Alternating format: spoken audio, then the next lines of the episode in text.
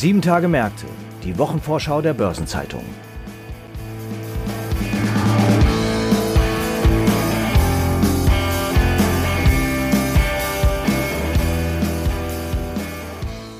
Berichterstattung über die Quartalszahlen ebbt inzwischen ab und es rücken wieder andere Termine in den Vordergrund.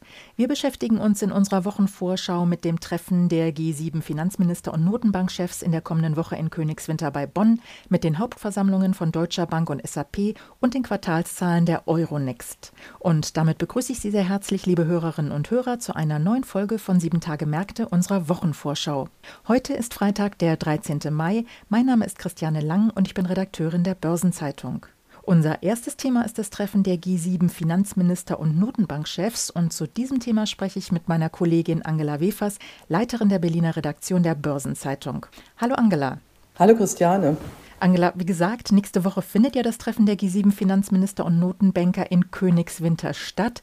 Die wirklich sehr schöne Location dürfte allerdings stark im Kontrast zu den aktuellen Themen stehen, oder? Ja, das ist richtig. Die Bundesregierung hat ja dieses Jahr den Vorsitz der G7, der Gruppe der führenden Industrieländer. Zu denen gehört eben Deutschland eben als Vorsitzland USA und Kanada, Japan und aus Europa Frankreich, Großbritannien und Italien.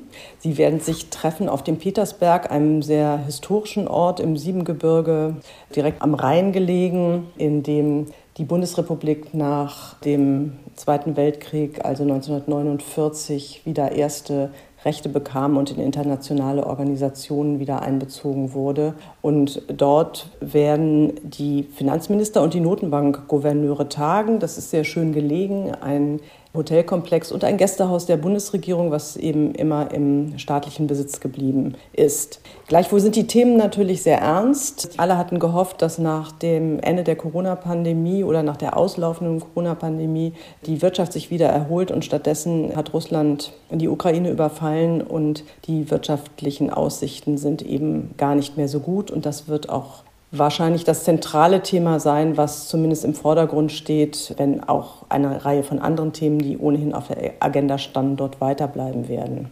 Du sagst es, der Ukraine-Krieg und seine Folgen sind natürlich das zentrale Thema und werden die Diskussionen sicherlich dominieren. Was sind denn die dringendsten Sorgen?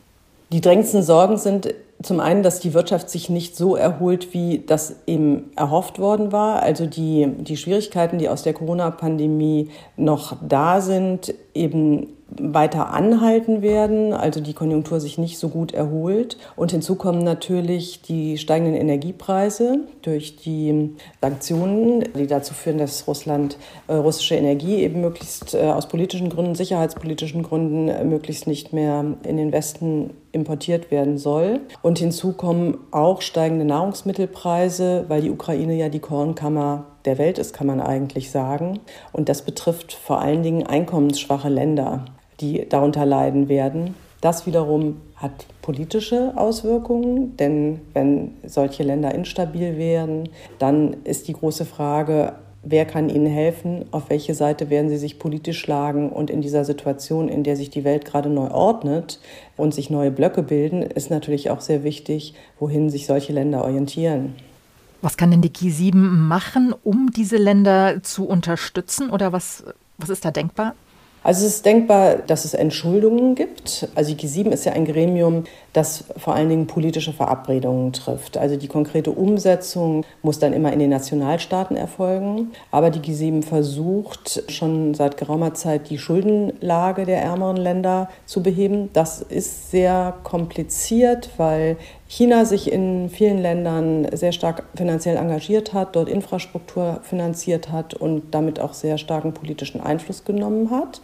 Mit dem Ergebnis aber, dass es keine Übersicht gibt, welche Finanzierung und welche Verschuldungssituation zwischen diesen Ländern und China besteht. Also China ist inzwischen der größte Kreditgeber dieser Länder und hat den Pariser Club überholt, in dem die Staaten, die Kreditgeber sind, zusammengeschlossen sind und sich koordinieren.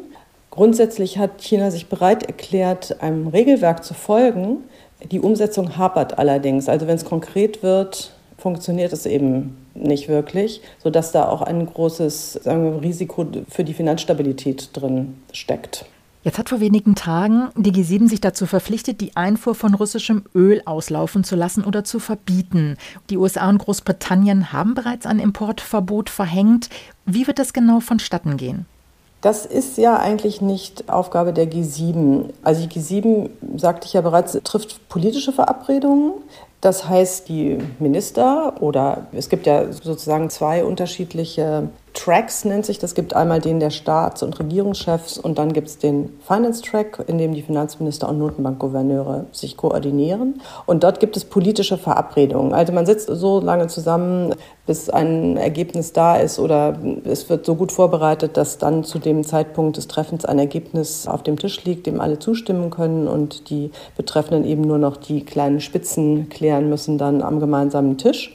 Wie das dann konkret umgesetzt wird, hängt von den Nationalstaaten ab, weil eben die G7 ein politisches Koordinationsgremium ist.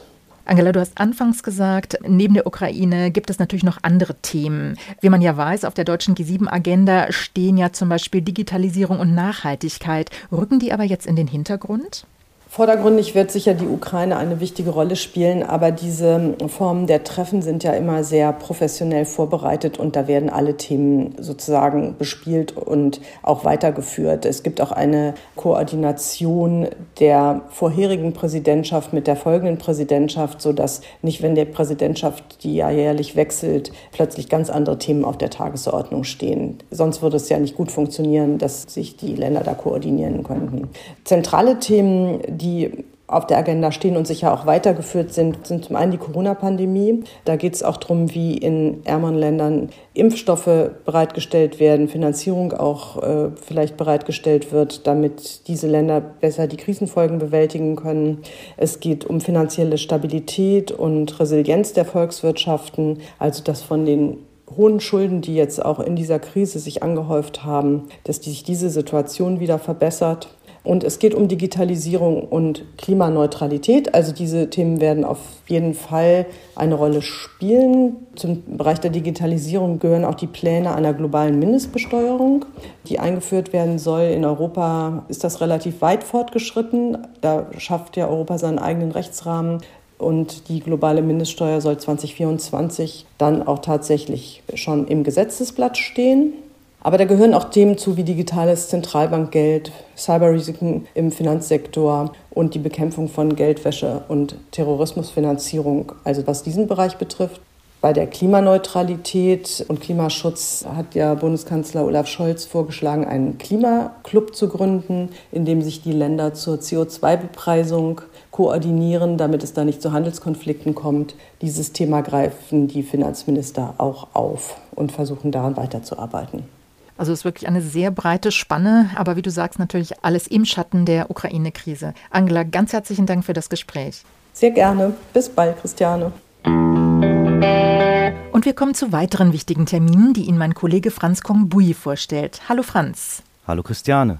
In der kommenden Woche heißt es volles Programm bei dem paneuropäischen Börsenbetreiber Euronext. Erst veröffentlicht er dienstags die Ergebnisse des Auftaktquartals, dann veranstaltet er einen Tag später in Amsterdam seine Hauptversammlung. Die Mehrländerbörse hatte ja vor einem Jahr anlässlich der Quartalsergebnisse den Abschluss der Übernahme der Borsa Italiana bekannt gegeben. Da wird nun sicher mit einem Ergebnisschub gerechnet. Das stimmt. Dank der Übernahme der Mailänder Börse dürfte Euronext die Ergebnisse nun kräftig gesteigert haben. In den ersten drei Monaten 2021 hatte sie Einnahmen in Höhe von 249 Millionen Euro, ein Ergebnis vor Steuern, Zinsen und Abschreibungen von 149 Millionen Euro sowie ein Nettoergebnis von 98 Millionen Euro ausgewiesen. Nun will der Börsenbetreiber erstmals die zugrunde liegenden wiederkehrenden Kosten und ein bereinigtes EBITDA veröffentlichen, bei dem einmalige Kosten wie für die Integration der Borsa Italiana ausgenommen sind. Und was wird dann auf der Hauptversammlungsagenda stehen?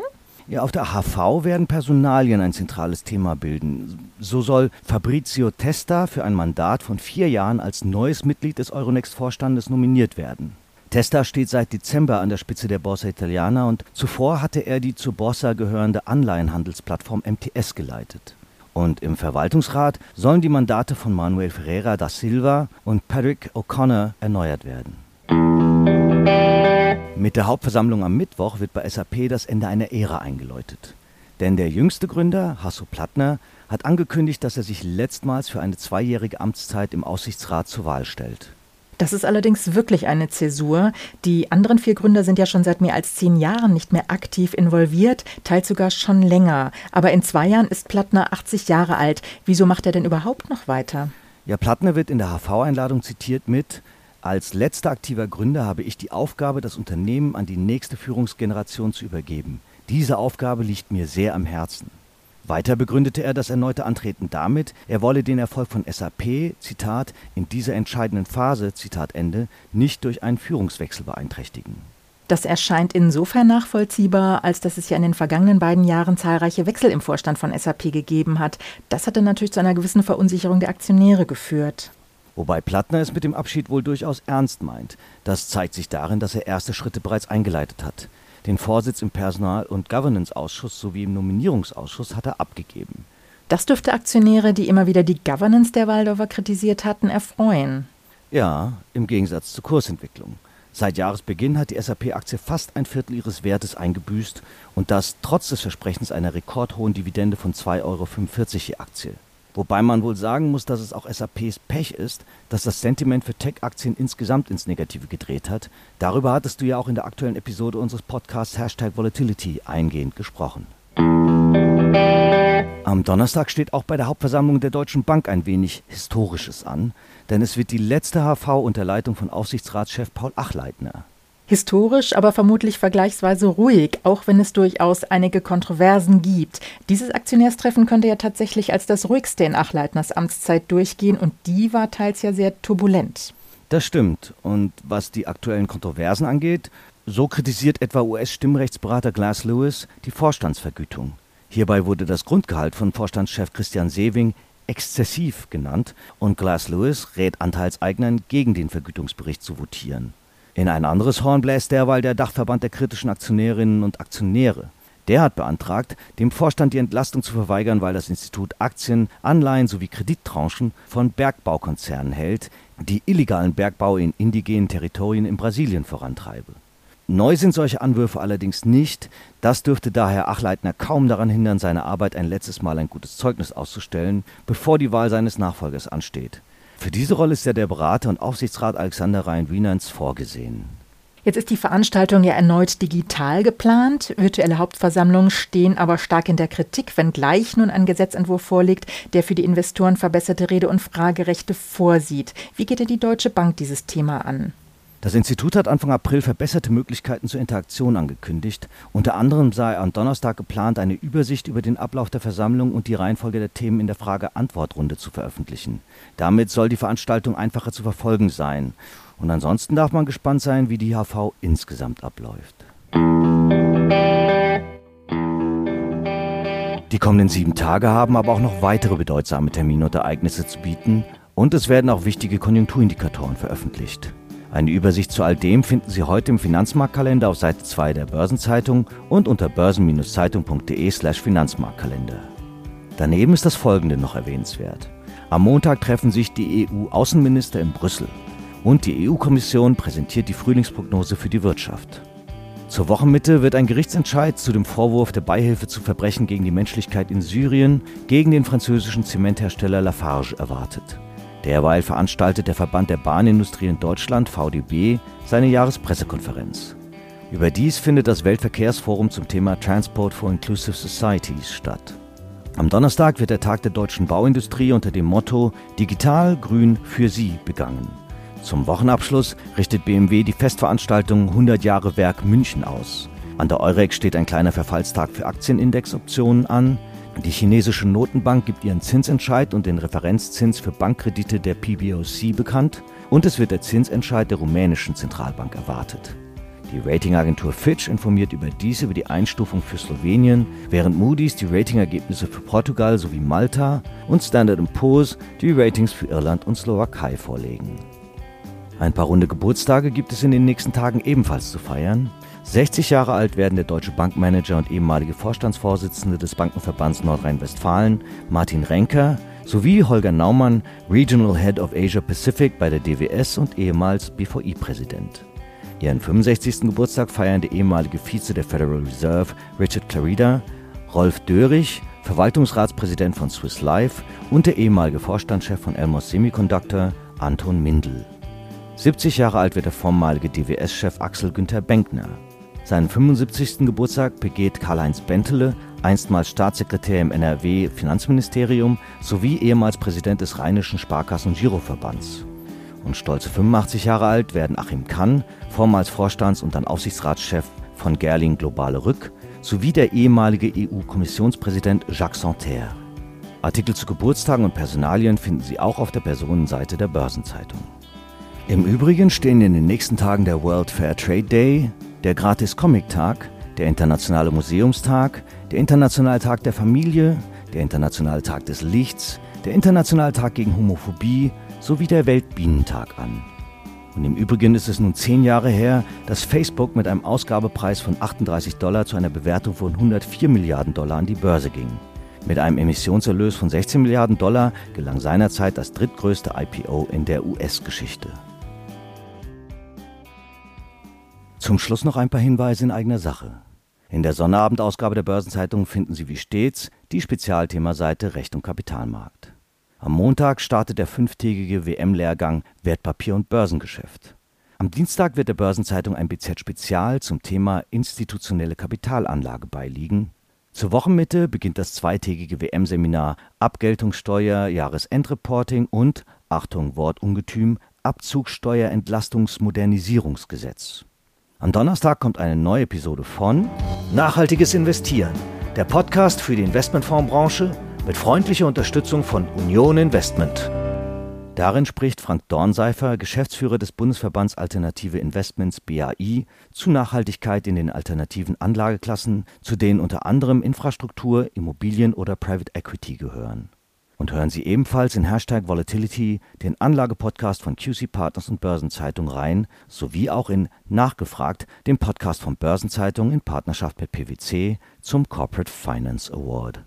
Außerdem wird am Montag die Jubiläumstournee zum 70-jährigen Bestehen der Börsenzeitung mit einem Festakt in Berlin fortgesetzt, wo Stefan Wintels, Vorstandsvorsitzender der KfW Bankengruppe, die Keynote halten wird.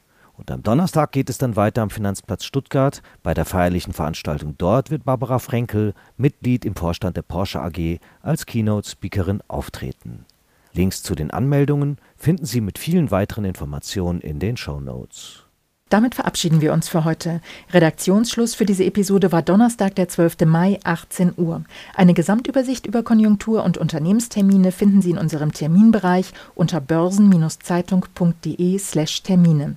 Alle genannten Links sind mitsamt weiteren Informationen in den Show Notes zu dieser Folge aufgeführt. Wir wünschen Ihnen jetzt einen schönen Abschluss der Arbeitswoche und ein erholsames Wochenende. Und weiterhin alles Gute.